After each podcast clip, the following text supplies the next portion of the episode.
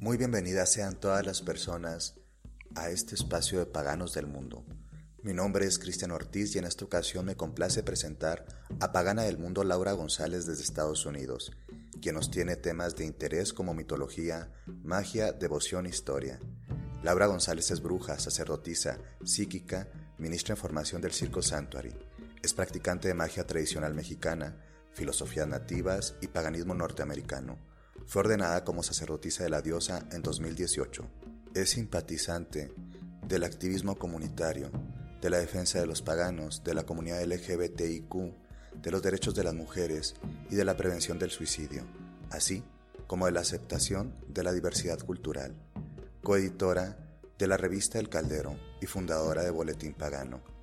Ha publicado en El Caldero y en la revista de Circle Sanctuary ha sido invitada a presentar talleres en eventos como Great Chicago Land Pagan Pride Day, también en el St. Louis Pagan Picnic y en otros eventos culturales y paganos. Laura es un puente en la comunidad pagana en América Latina y en Estados Unidos. Es maestra y presentadora de talleres y tiene su propio podcast Lunes Lunáticos en español y en inglés. También es voluntaria enseñando en el Centro de Alfabetización de Equinas. Laura es productora y también conductora de este espacio. Y sin más preámbulo, nos quedamos a escucharla.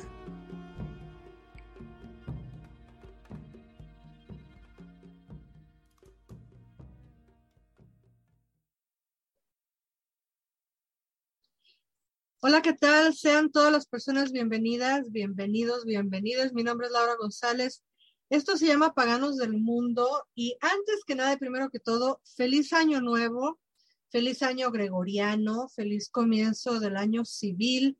Eh, yo sé que muchas personas festejan el año nuevo, eh, las brujas, brujos, paganos, etcétera, en octubre, en Samhain, pero eh, ya saben que yo soy muy fan del año civil y me encanta la energía del año nuevo gregoriano y me encantan los festejos y bueno, para muestra están los programas que hicimos en diciembre con Elohim Leafar y con eh, Petrucia Fincler. Si te los perdiste, estás muy a tiempo de escucharlos y si no pudiste hacer nada en el fin de año, pues hazlo ahorita, limpiar la casa y todo eso. Pero bueno, hoy no vengo a hablar de eso. Ya, eh, ya estamos, ahora sí que ya pasó la aguja a la medianoche. Estamos hoy, eh, pues prácticamente nuestra es el segundo sábado, pero se siente como que fuera el primero, porque el primero fue, el primero fue el primero de enero. Y les quiero hablar de algo que ahorita está muy en boga, está por todos lados, hasta por donde voltees, está todo el mundo diciendo, ponte a dieta, vamos a bajar de peso y ahorita es el momento y las famosas este, eh, resoluciones de primer de año nuevo, los propósitos de año nuevo, y que sí que vamos a hacer y que sí vamos a ser mejores personas porque vamos a bajar de peso y porque vamos a estar a dieta y porque bla, bla, bla. Y entonces, a ver, yo lo único que les pido es pausa. Vamos, vamos a pausar un momento. Vamos a pisar el freno por un segundo. Ay, hasta así como que vamos a respirar profundo y a pensar, a ver, primero que nada, queridos, queridas, querides, se supone que en el paganismo, en la Wicca, en las religiones de la espiritualidad, en las religiones de la tierra, pues creemos que absolutamente todo lo que ha sido creación de Dios y diosa es algo sagrado, es algo divino. Incluso reclamamos esa divinidad o nos hacemos empoderadas, empoderados, al decir que somos una parte de la diosa o incluso hay personas que tienen por costumbre decirse, ¿no? Yo soy la diosa, yo soy el dios, yo soy la divinidad. Y sobre todo lo que más me, me fascina es que como estamos practicando esta religión, siendo la base la naturaleza, pues decimos que todo es sagrado y reconocemos la divinidad de absolutamente todo lo sagrado, sin importar eh, raza, color, edad, eh, género, expresión sexual. O sea, creo que en el paganismo sí hemos evolucionado juntos, sí hemos eh, cambiado esa conciencia de que no hay personas que por un género tal no son sagradas o personas que porque tienen cierta edad ya no son parte de la divinidad. Tenemos mucha inclusión de la comunidad LGTB, LGTBQAIA. Nunca lo puedo decir bien en español. Perdónenme, estoy muy acostumbrada a decirlo en inglés y en inglés pues lo decimos rapidísimo. LGTB, LGTB, pero bueno, saben a qué me refiero, a la comunidad gay o queer. Hemos ido evolucionando y hemos ido aceptando un montón de cosas y hemos ido aprendiendo, desaprendiendo los sistemas colonizadores de opresión y de religiosidad. Y de verdad hemos empezado como comunidad a voltear más hacia la divinidad y hacia la, hacia la naturaleza y al ver en la naturaleza, pues vemos ahí representada la diversidad por completo. Eh, yo le digo a quien me quiere escuchar siempre, pues que un girasol no observa a la rosa y le tiene envidia o le tiene coraje o trata de crecer más que la rosa o ser más que la rosa. Y la rosa pues tampoco anda mirando a ver qué hace el girasol, ¿no? Son ambas flores muy hermosas, muy simbólicas, muy bellas, cada una con sus tamaños, con sus formas, con sus colores, y cada una tan valiosa como la otra. De la misma forma, eh, ustedes saben que yo soy muy, eh, le tengo fobia a los insectos, pero sé la sacralidad de ellos, sé la sacralidad de las abejas, ¿no? Tenemos que cuidarlas para que eh, nos sigan ellas compartiendo, pues precisamente la abundancia y la fertilidad de la tierra. Entonces, creo que ahí vamos poco a poco decolonizando nuestras prácticas espirituales y poco a poco vamos aprendiendo y entendiendo que en el mundo hay diversidad y hay la diversidad de tamaños, de colores, de géneros. Sin embargo, eh, hay una palabra que no es más que un adjetivo calificativo, pero que se ha convertido en la última frontera esta es eh, la palabra gordo o gorda. Hay veces cuando decimos gordo, ay, mira, este eh, pan que me voy a comer está bien gordo. Ay, mira, este bebé, qué chulo, tiene sus piernas bien gorditas. Ay, mi cartera está bien gorda porque acabo de sacarme aguinaldo. Eh, mira, el fajo de dinero que trae está bien gordo. O sea, hay cosas a las que les decimos gordo y gorda y no tienen absolutamente ningún peso moral y los, usamos la palabra como lo que es, que es un adjetivo, es un adjetivo calificativo. Sin embargo, cuando una persona, cuando un ser humano es gordo o gorda, la palabra se ha convertido en algo deplorable, despreciable, humillante, eh, ridículo, etcétera, etcétera. O sea, se nos pone a la gente gorda una serie de atributos que son mayoritariamente peyorativos e insultantes. Y se nos abusa demasiado a la gente gorda. No, este programa no es para que Laura venga a llorar de cómo ha sido abusada en su vida. Este programa es para crear conciencia del abuso que es el precisamente abusar a la gente gorda y cómo este abuso está justificado y está muy, pero muy normalizado. En todo el planeta está muy normalizado, pero está sobre todo normalizado en las comunidades de habla hispana. Tenemos un humor muy seco, muy crudo, los latinoamericanos, los hispanohablantes, un humor que mm, raya en lo hiriente, deja de ser simpático. Eh, dice el dicho, si tu chiste lastima a alguien, no es chiste. Y el burlarnos de la gente gorda o el criticar a la gente gorda, pues es a lo que se le llama gordofobia, ¿no? Y no es fobia, yo digo que es más bien gordo odio, ¿no? Pero bueno, se le dice gordofobia. Y es que no puede la sociedad tolerar ver gente gorda y feliz. Tal pareciera que la gente gorda tendría que no existir y entonces pues todos estaríamos felices. Y es como decirle a la naturaleza que dejara de crear ciertas especies o ciertos seres. Y hay muchos seres en la naturaleza que son muy grandes y hay otros que son muy pequeños y creo que cada uno tiene y merece respeto porque cada uno tiene su espacio en este círculo ecológico de la vida. Entonces, eh, nos damos cuenta que el abusar a la gente gorda, pues algo, es algo antinatural.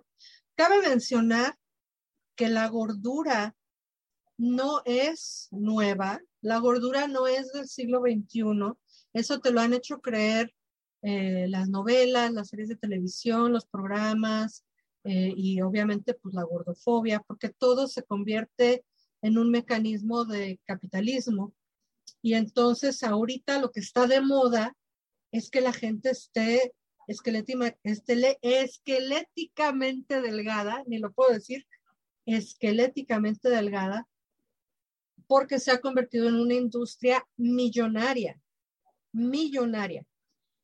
Y daña a mucha gente en el planeta, porque hay muchísima gente en el planeta que, que es gorda como hay muchísima gente en el planeta que es delgada, como hay muchísima gente que es alta, como hay muchísima gente que es bajita, como hay mucha gente que es morena o rubia o de cabello largo o calvos o muy velludos, eh, etcétera, etcétera.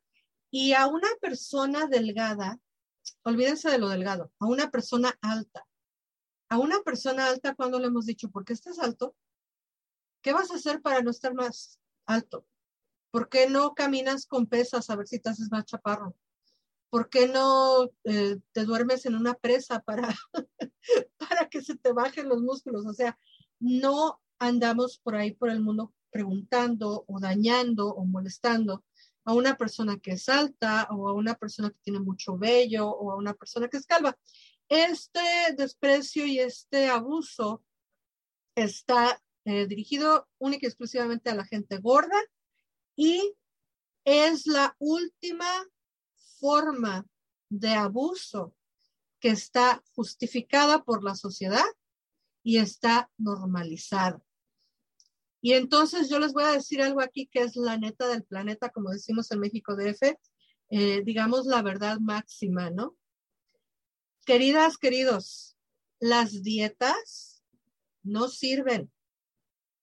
Si las dietas sirvieran, no existirían humanos gordos. Déjenme repetirlo por si no les ha caído el 20. Si las dietas sirvieran, ya no habría humanos gordos. La Atkins, la paleo, la de los 13 días, la del jamón, la de tomar agua, la de arroz, la del pepino, la de este y el otro y aquello y la de más allá y la de más acá, no sirven. Ninguna sirve porque si sirvieran, desde hace muchos años ya no habría gente gorda, desde siglos. Y eh, les decía yo, se me fue la idea, se los iba a decir, que hace muchos años el ser gordo era, de hecho, eh, sinónimo de belleza, ¿eh? O sea, estos constructos sociales cambian, cambian los constructos sociales. La gente atractiva era únicamente la gente gorda y la gente muy delgada, pues se percibía como no gente atractiva. Y entonces la gente de la realeza y los artistas y los cantantes y todas esas gentes que eran pues famosas o importantes, intentaban y hacían lo más que pudieran por ser gordos. Y obviamente pues hay unos que engordaban y hay unos que no. Lo que pasa es que la cultura dio un brinco y lo que dio un brinco es el capitalismo. Y entonces por eso te venden que Weight Watchers, que eh, las apps para bajar de peso y que cuentes calorías y que pues, anotes y que hagas dieta y que bla, bla, bla. Y lo único que estará haciendo la, la sociedad es hacer dinero de nuestras inseguridades y hacer dinero de nuestro abuso y de estos estereotipos y estos sistemas tan eh, intensamente crueles que eh, se dedican a deshumanizar a los seres humanos cuando estamos gordos. porque eh, hay una serie, una serie de estereotipos, hay una serie de estigmas, de roles ridículos que eh, se nos atribuyen a los gordos a través de los medios de comunicación. Una persona gorda, por ejemplo, se la tacha de ignorante o de perezosa o de asexuada o de muy inocente o muy amorosa o muy simpática. Y la realidad de la, de la situación es que no es posible no es posible que esos estereotipos existan porque las personas gordas son diversas. Habrá personas gordas que son muy enojonas o muy simpáticas o nada amorosas o nada cariñosas o completamente antisociales o con un eh, sexual muy alto o eh, con varias parejas muy atractivas. Eh, o sea, no hay una regla ni una forma, lo que hay es una discriminación tremenda que se riega por toda la sociedad, por todos los medios y eh, porque es parte del sistema aplastante que es el capitalismo y el patriarcado. De eso voy a hablar mucho más en nuestro siguiente programa que voy a tener el 29 de enero, que va a ser un programa de amor propio de eso vamos a hablar más en el próximo programa. Hoy nos vamos a dedicar únicamente a hablar de la cultura de la dieta y la gordofobia. Entonces, ¿qué podemos hacer? ¿Cómo podemos nosotros contribuir a empezar a decolonizar y a desmantelar estos sistemas? Ojo, hay gente muy cínica, muy, muy cínica, que te va a decir, no, hombre, ni hagas nada, tú no vas a hacer ningún cambio. Bueno, pues quiero decirles algo, queridas. Todo, todo, todo es político, porque todo es personal y lo personal es político. Y yo podré hacer muchas cosas y no cambiar el mundo, pero sí voy a cambiar mi mundo y sí voy a cambiar lo que está alrededor mío. Y al cambiar eso, estoy ejerciendo mi resistencia y mi propia existencia es la resistencia que poco a poco va deteniendo la eh, incesante máquina de aplastar espíritus que es el capitalismo. Por eso yo lo digo mucho también, mi existencia es mi resistencia. El, hecho de que existimos y de que somos gente felices, eh, sin, necesitar de, sin necesidad de encajar en ningún estereotipo, pues ya de a poco va rompiendo los sistemas de patriarcado y capitalismo.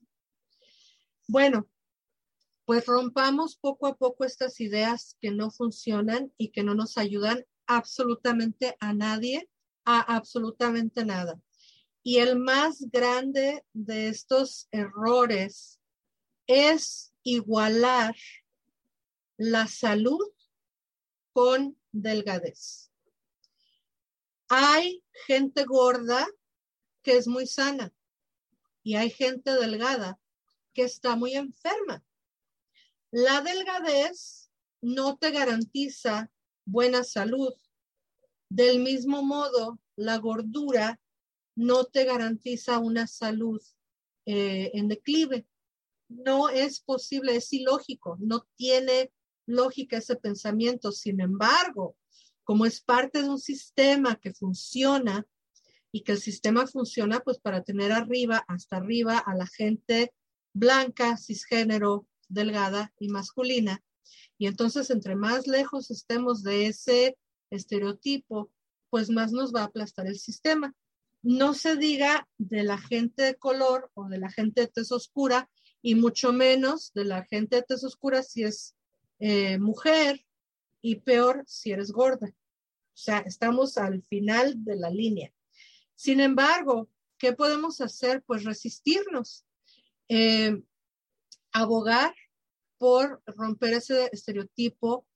Y si tú eres una persona gorda y alguien viene y te dice, ay, tienes que hacer dieta, te lo digo por salud, yo te recomiendo que a esa persona le preguntes que si te va a dar para el psicólogo o que si ya se dio cuenta que ya no fumas o que si ya se dio cuenta de que eh, lo que comes es muy saludable.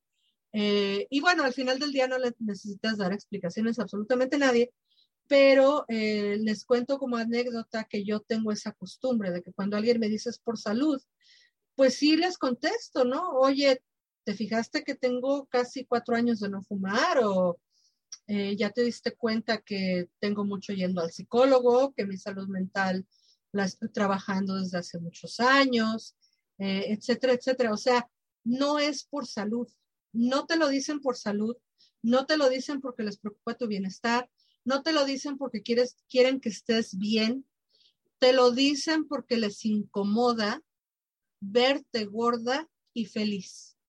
Por eso te lo dicen. No te lo dicen por tu salud, porque tu salud no les importa. Porque si tú les dijeras, mi salud está muy mal, me lastimé una pierna, eh, no puedo ir a trabajar, necesito que alguien vaya por mí a comprarme la despensa. Por salud no me puedo mover, me pueden ir a comprar la despensa. Verás cómo corren como cucarachas y nadie te va a ayudar. Sobre todo los que son gordofóbicos, ¿no? A lo mejor habrá una alma buena que te ayude, pero ese eh, estigma, es, esa, ese cuento de hadas, más bien, de que se preocupan por tu salud, no es más que una justificación para hacer metiches, para ser introvertidos, para hacerte sentir mal y para perpetuar estos estereotipos cuando que en realidad no tiene nada que ver con tu salud, porque por tu salud la única persona que se debería de preocupar eres tú y tu doctor o tu médico. Pero ¿qué creen? Ay, es que esto de la gordofobia está en todos lados. Hay mucha discriminación médica, muchísima discriminación médica. Volvemos a lo mismo, si eres un hombre blanco, te atienden muy bien, te revisan, te dan tu receta, palmadita en el hombro, váyase señor, usted está muy bien.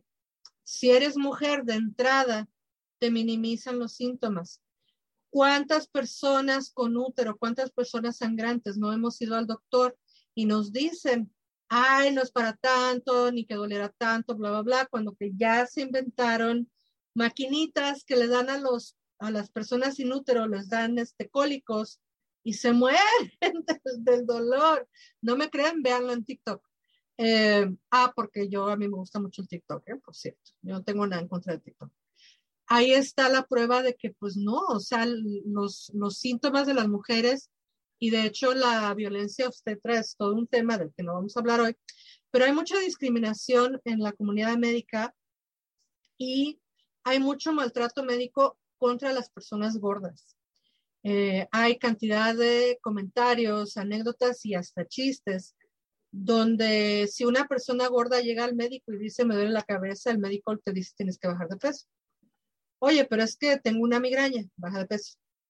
Oye, pero es que tengo un disco desviado que me lo siento aquí en el cuello. No, no, no, baja de peso. Oye, pero me duele esto, me duele el otro. O sea, es una cosa implacable la discriminación que hay en la comunidad médica contra la gente gorda. Y entonces tendemos a ver a los médicos como gente de autoridad, ¿verdad? Tendemos a verlos como, bueno, pues ellos saben, fueron al doctor por muchos años, bla, bla, bla. ¿Qué podemos hacer ahí? Pues podemos insistir. Y eh, al menos acá en Estados Unidos, no sé en otros países, pero eh, no te tienen que pesar siempre, no te tienen que medir. No es obligatorio, a menos que estén, eh, tengan que ver tu peso para recetarte cierto medicamento no es obligatorio que hables de tu dieta con un médico, no es obligatorio que hables de tus rutinas alimenticias, a menos que sea algo absolutamente necesario para tu salud. Un médico o una doctora, un doctor o una doctora no tienen derecho a cuestionarte. Y si te dicen que todo lo que te pasa es porque estás gorda, Espero que tengas la posibilidad de mandarlos al carajo y buscarte un médico o médica nuevos. Y si no, insistir en que te duele y te duele y no tiene nada que ver con tu gordura y que por favor te chequen y vean qué es lo que está pasando contigo. Es difícil y a veces uno piensa que está eh, luchando contra todo el mundo, pero créanme que esos pequeños eh, momentos de defender nuestra diversidad funcionan porque si todos lo hacemos, pues poco a poco vamos a ir empujando eh, contra la discriminación. ¿Qué otra cosa podemos hacer? Ay, por el amor de Dios, quitémoslos, quitémosle el valor moral a la comida. No hay comida buena y comida mala. No hay comida chatarra y comida sana. No hay comida que te puedes permitir y que no te puedes permitir. Hay comida. Hay comida, punto. Y te puedes comer lo que se te pegue la gana. De verdad, estamos tan, eh, ¿cómo se dice? Eh, entrenados, estamos tan entrenados a que le tenemos que dar valor moral a la comida, que a veces ni siquiera escuchamos en nuestro cuerpo.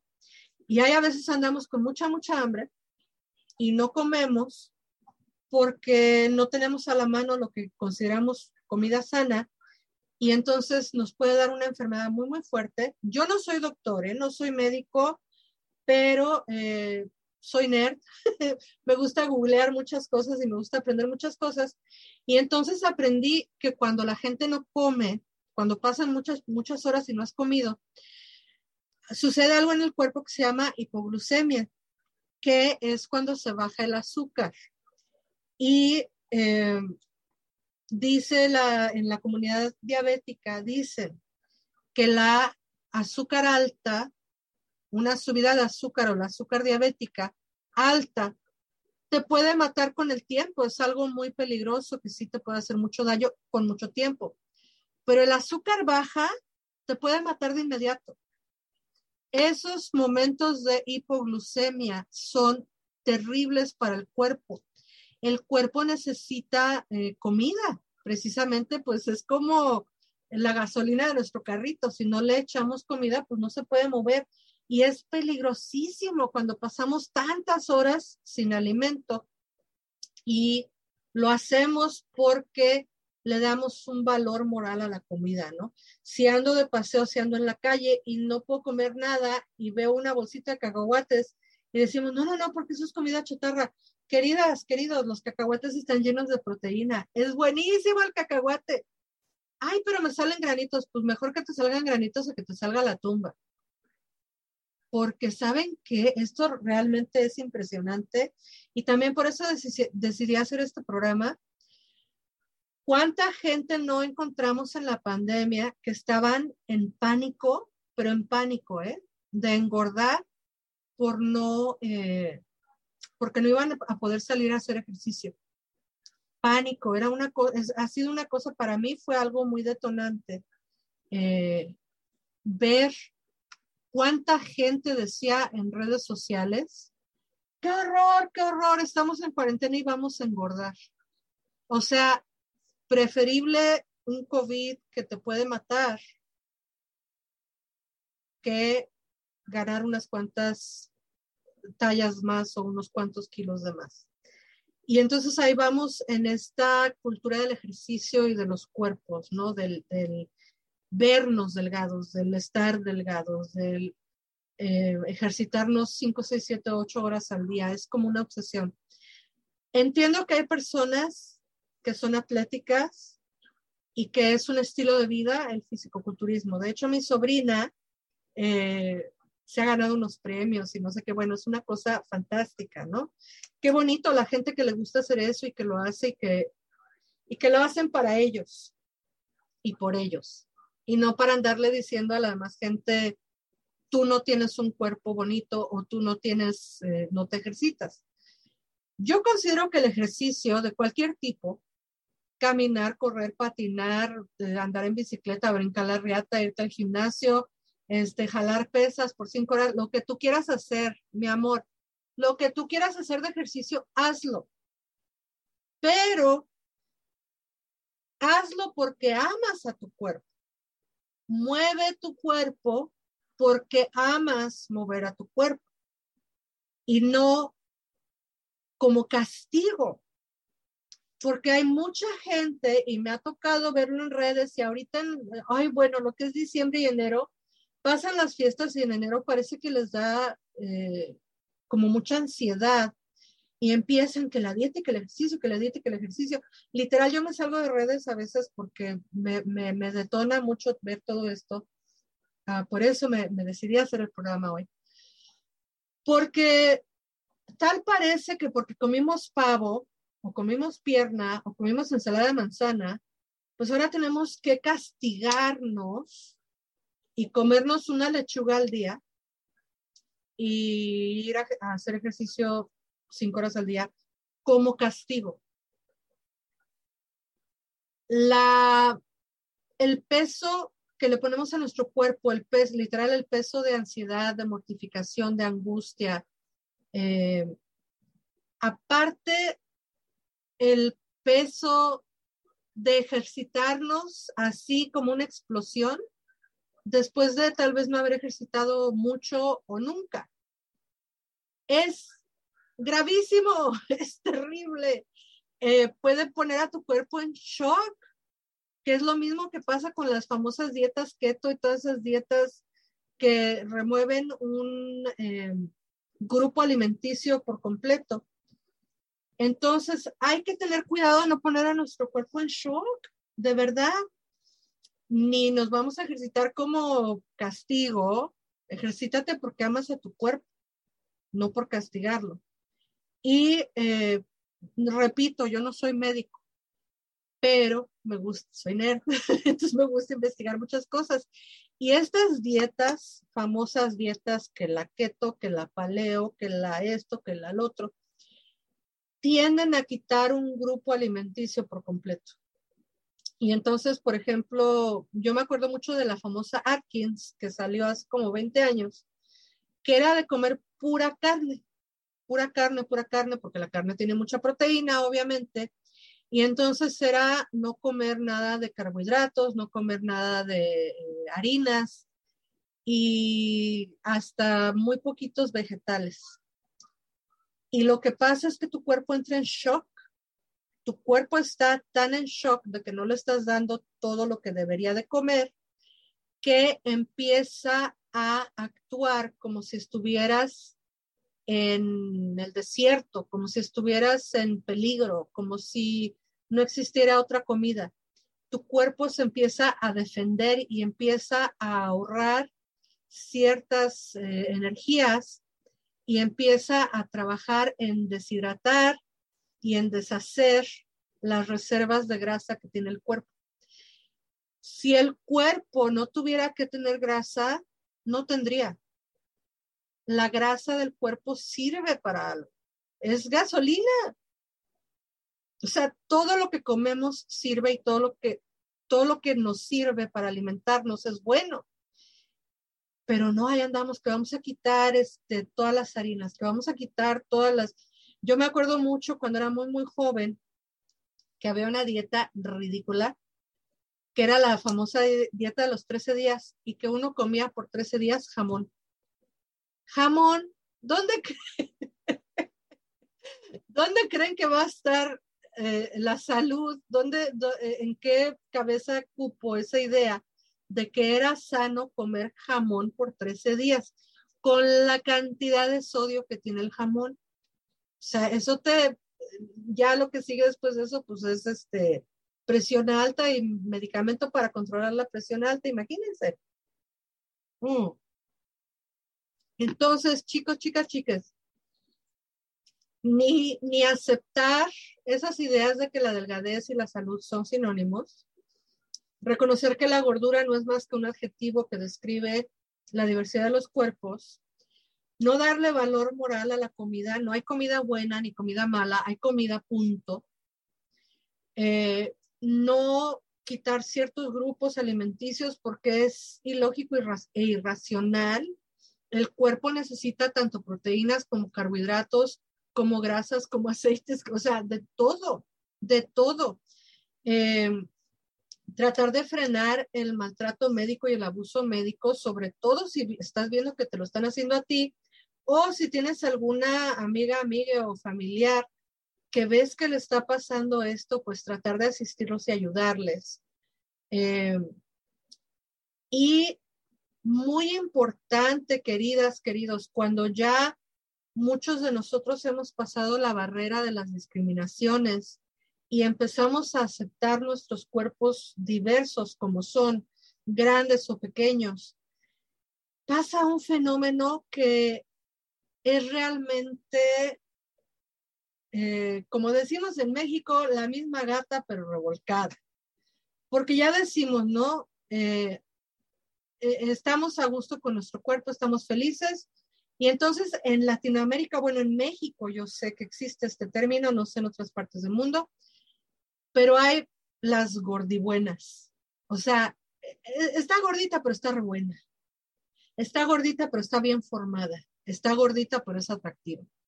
Y entonces, hasta eso lo queremos calificar. Si eres una gorda que tiene eh, la panza colgada o no tiene pecho o tiene muy poco trasero, pues no cabemos ahí en el estereotipo de la gordibuena y entonces esa es otra forma más de discriminación. No hay gordibuenas como no hay gordimalas. Esa es una sandez, es una tontería. Ay, es que los, ay, yo soy gordita, pero porque la tiroides, soy gordita porque me rompí una pata, soy gordita porque no puedo caminar, soy gordita porque la pandemia, soy gordita porque soy gordita. O sea, ¿cuándo has visto una persona alta que diga, hoy es que soy alta porque me dieron mucho chocomil con Cresilac y por eso soy alta? O no, yo soy muy bajita porque este, me tenían en una andadera y nunca le subieron las llantitas. No sé, o sea, no es ilógico, es irónico y es innecesario innecesario que tengamos que justificar porque estamos gordos. ¿Cuándo se ha visto que una persona que tiene mucho vello diga, ay, soy muy velludo porque bla, bla, bla? O una persona que es muy delgada y le preguntamos, oye, ¿tú por qué eres delgado, eh? Pues el delgado es delgado porque es delgado y punto. Como el gordo es gordo porque es gordo y punto. Entonces, si tú ya estás más allá en tu liberación de la gordofobia, estás más allá en la aceptación y el amor incondicional hacia tu ser, hacia tu cuerpo, eh, hagamos este extra trabajo de no justificar y de no estereotipar los gordos buenos y los gordos malos, porque eso no existe ay, es que ella es gordita, pero mira, no, no, no está buena. Pues, ¿buena para qué? O sea, ¿buena para qué? Porque aparte, ¿cómo fetichizamos los cuerpos, eh? O sea, si está gorda, pero, pero despierta el deseo sexual de alguien, entonces es justificable. Qué asco, qué asco, porque es misoginia. Es la objetivización del cuerpo.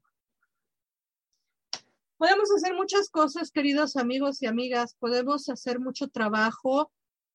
No necesitas ser gordo para luchar contra la gordofobia, pero ojo, no, no puedes tomar el lugar de una persona gorda. Cuando una persona está hablando de la discriminación hacia ella misma, no podemos hablar por encima de ellos.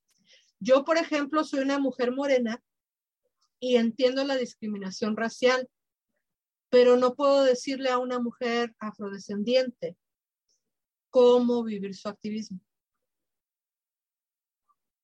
Hay que eh, reservar los espacios y hay que ser aliados. Sin embargo, no hay que hablar encima del otro. Todos, todas, todos podemos luchar para hacer un mundo mejor. Y si algo nos ha enseñado esta pandemia es que el mundo no estaba muy bien que digamos para empezar. Así es que pues hay que intentar continuar este tipo de situaciones eh, de trabajo, de trabajo espiritual, de trabajo emocional, de trabajo religioso, de trabajo comunitario, para encontrar la salud eh, realmente desde el lugar de la diversidad, de la naturaleza, de los dioses del paganismo decimos que todo es sagrado sin excepciones, ¿eh? sin excepciones, hasta el que nos cae mal. Critiquemos al que nos cae mal porque nos cae mal por su carácter, no por su cuerpo, no por el cuerpo.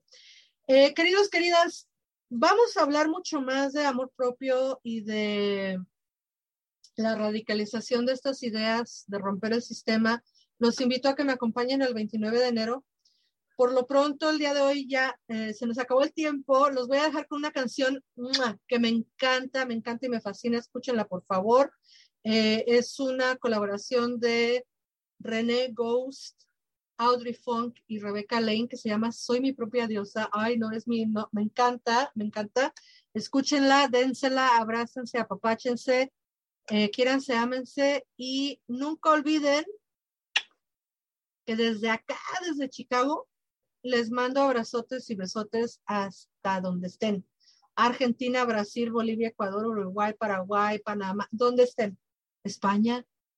No sé en qué otros países nos escuchan en español, pero muchas, muchas gracias. Por cierto, eh, más de 600 horas de podcast en CSN Podcast gracias a Selina Fox y a Circle Sanctuary Network Podcast. Eh, tú puedes entrar a la página de Circle Sanctuary Network Podcast en Facebook y ahí puedes encontrar todos, todos, todos los programas archivados. Puedes también ir a la website de Circle Sanctuary y buscar la sección de los podcasts. O te puedes meter directamente en iTunes, Stitcher, eBooks, eh, Spotify o en Blog Talk Radio. 670, creo, horas de podcast que puedes escuchar, puedes descargar, puedes compartir, puedes aprender y los hacemos puros voluntarios y los hacemos contigo en mente porque, eh, pues porque los queremos mucho. Así es que por favor escuchen nuestro trabajo, compártanlo y acuérdense que lo más importante no es cómo te veas, lo más importante es cómo te sientas. Y los dejo como siempre. Mi deseo para ti este año, lo voy a repetir hasta el cansancio, mi deseo para ti siempre es que te puedas ver a ti misma con los ojos de aquellos que te aman. Por lo pronto, nunca olviden que se les ama. Bye bye. Estás escuchando Paganos del Mundo, creando puentes de unión en la comunidad pagana internacional. Continuamos con más. No te despegues.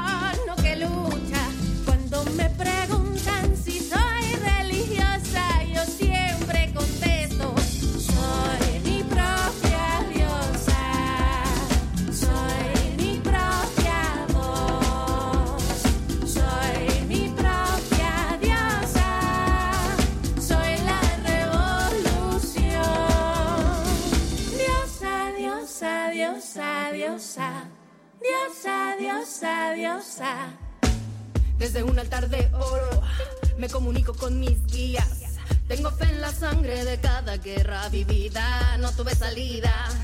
Ven mi grandeza, hoy es el día, mi estatus realeza. Aires de la selva, mucha piel morena. Mi paso laureles de todas mis reinas. Todas somos diosas que no te la vendan. Creo en mí, creo en mis poderes. Creo en nosotras, creo en las mujeres. Creo en mi abuela y sus oraciones. Creo en mis sueños y alucinaciones. Creo en mis plantas y los saumerios. Creo en historias que guardan misterios. Creo que vibro con el universo. Creo en mi canto.